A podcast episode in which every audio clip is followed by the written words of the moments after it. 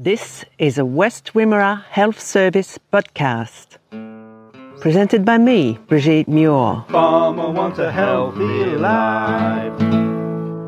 This series focuses around stories and issues related to health and well-being. Some of the people we hear from are sharing their stories, hoping that their experiences will help us with our own health and well-being. Please be aware that some of their life experiences may touch on issues that are sensitive to some. Please listen with care. You will find information on seeking help if you need it in the notes attached to each episode. Kelly Barnes was born in the south of England. She now lives in Dunkeld with her dog. In 2020, Kelly received the Victorian AgriFutures Rural Women's Award for her work on linking mental health and training your dog. How did that come about? Originally traveling, I, I went to New Zealand and traveled and then came to Australia for um, originally a couple of weeks, aid for a year, and then just kept coming back. And I've been here permanently since 2011. Not just to Australia, but to rural parts of Australia and with a dog. That's right. I think I really missed having my dog that I'd left behind in England and I was working on sheep properties and I just really missed having my own dog. So when I was backpacking, I did get myself a, a black and tan working dog called Dugald. And it went from there, didn't it? That's right. Dugald and I have been on quite a journey. He was with me for 14 years, 14 and a half years. We travelled around Australia, worked in WA and he's been everywhere with me. He recently passed away in August. Oh. Yeah, so that's been quite a challenging, I guess, a challenging time, but also a really nice time to kind of reflect back and um and look at his journey and, and our journey together and how much he meant to me. Been a kind of nice reflection, and I think with all the the Rural Women's Award um, media and things, I've got a really nice legacy for him as well. I've created this project and a, and a legacy for him to celebrate his life. So, yeah, a nice, a bittersweet but nice side to it. How did Dugald give you the idea of starting a dog school for mental health? I spent a lot of time with Dugald everywhere. And then he always, he always used to, because we were backpacking, he'd come everywhere with us, my friend and I. And then once we settled, he would come to work in the shed. So I was working in the shearing sheds at the time. So he would come with me or he'd go with my friend to help. And then he got injured. So he got hit by a car Oh. and had a yeah, had a had a bad leg and a few injuries. And then I got diagnosed with fibromyalgia in 2015. So chronic pain and fatigue. We just then kind of transitioned from spending every day working together to spending time at home on the couch and he would be there with me when I was not feeling very great. And with his rehab and things, it encouraged me to get out and do some exercise and just gently get moving, and the same vice versa. So we kind of morphed into this uh, chronic pain buddies and from working buddies to um yeah sitting at home on the couch and spending time together and i just really yeah looking back reflected on how much having him with me and going through that with me was a help. So then I sort of got thinking, well, you know, if that if my dogs can bring that much comfort to me, and I really struggled obviously when I came here and didn't have my own dogs with me. Perhaps there's something with that with farmers, and nearly every farmer that works stock has got a dog. So yeah, maybe there's something in that because there's a lot of information out there about therapy dogs and psychiatric assistance dogs. And then you've got this massive untapped resource on farms that people could look at in a different way. So yeah, it sparked the, the idea. How did you go about finding people to go on the one pilot project you've had so far? I really wanted this broad range of people. So, um, yeah, lots of different outlets to try and attract that broad range of people. But within, roughly within, I think I said 100 Ks, but sort of reasonably local so that they would form friendships and then stay friends after the program. So instead of bringing people from all over the country that probably wouldn't reconnect afterwards. That's a good point. I was wondering about that. Yeah, so I sort of advertised on local, say the local buy swap and sell pages, the local farming pages on social media.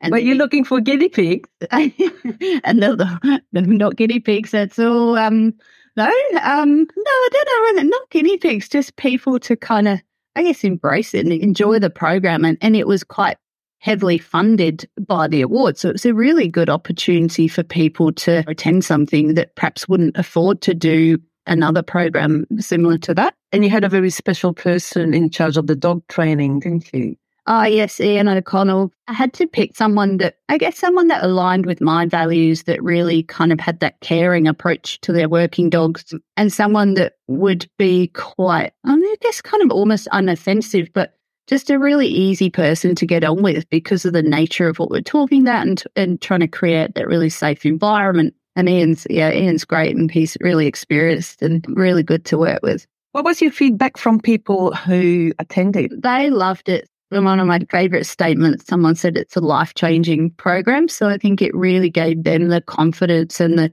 skills to continue with their work and learn new skills and also build their own confidence in training their own dogs. I think perhaps they weren't as confident prior to that. And the way the program was structured, so it's quite a quite a different structure to any other program. So spending one day a month for six months so that you really build those skills gradually and come back and, and we had a lot of debriefing and a lot of kind of working through challenges and you know what went right but also what went wrong. How can we fix that? And and learning similar to mental health like it's it's not easy training dogs. It takes time. It takes a lot of work and it's that consistent repetitive work that you're putting in. So just being able to kind of go through and problem solve. Where did people get training for their dogs before then there's a lot of dog schools, and they're really popular. Um, working dog schools. Working dog schools, yeah. Uh-huh. But they're they're always sort of two days back to back, or but very intense days. Once you left, you didn't really know what to do, so you try a few things and and have a go, but you then sort of needed to almost go to another one to kind of regain those skills. And you'd met some really great people, but you're so busy trying to take everything in that you don't really have chance to kind of socialize and build friendships and connections either. Lots and lots of different people running dog schools, but I guess not in that kind of continual follow up format. Similar to, you know, any kind of coaching. And I guess that's what I really loved when I had to define my role in the in the program was that kind of coaching and teaching people the skills to to make habits and and really embed these things in their day to day life. Do you know if people stayed in touch uh, up to the end of the program? Yeah, yeah. So I think they've had um, one catch up that I know of um, with a few of them. And then I set up a Facebook group. So I set up like a, a, messenger Facebook group for people to keep in touch with. And then everyone got everyone else's contact details. So, yep. Um, yeah, it's really nice to see. I think there's definitely a lot of connections that have been made. Fantastic. What's going to happen next? Are you going to be able to run those calls on a regular basis? I'm still trying to work out how that works, I guess, for me. So the challenge with the reason it works so well is running it over six months, but that's the challenging thing is running it over six months. It's a big commitment for the dog trainer. It's a big commitment for me and um and for the participants. So I'm just juggling at the moment with different ways that I can do it. And the the value comes from having that consistency over six months. But is there the way that we can add the value in a shorter period or with less face to face contact. So maybe that becomes like an online component. I'm very much against the online side of it because I think we've all just been through two years of online and you just don't get the social connection. And the thing that I really wanted was getting people off farm, getting them out and about and meeting other people. So I'm really trying to transition that into a format that makes it accessible for other people. And it may be that it's a kind of train the trainer model so that I put a structure together that other trainers, so the dog trainers themselves can take on. Yeah, I'm sort of working through that. It's something that that's really common sense to me and I pick up on things and I've got that natural skill of facilitating and creating conversations and structuring the day in a certain way and um, really getting that social engagement that perhaps isn't everyone, you know, it's not obvious to other people. So it's going to just take a bit of work as to how, if someone else takes it on, how do they ensure those things are happening? What bits are important? Or perhaps do you need to lay out a really solid structure and format? Or what are the bits that are really important? Was mm. invited up to up to the high country to a field day and I took my little dog Ashley, who was she was about four months old at the time, and another dog. And we just stood there and had conversations, and people would come up and ask you about the dog. And then we'd explain that we're talking about mental health, and it just broke down so many barriers. So there's another element there which I want to explore of just, you know, take away the kind of structured school side of it, the value of just having the dogs around and having those conversations and how having, you know, having a dog and can open up such a great conversation. So there's, yeah, lots of different elements, lots of different ideas not every person, farmer or not, treats their dog the same way though. For some people, they're just tool living in a cage, except when they need it. How do you deal with that? I think it's a bit of a stigma or a bit of an old school thinking that you can't have your working dog in the house, you can't pat your working dog. And I think that's an absolute load of rubbish.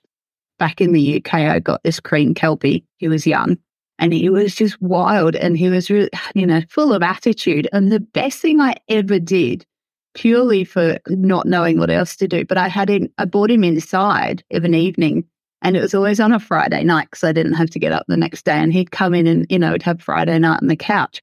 And he was so much different after that. And he just really needed to bond with me and have that relationship. And if you go back to ancient times, dogs were part of the pack. They're really designed to be part of your human pack.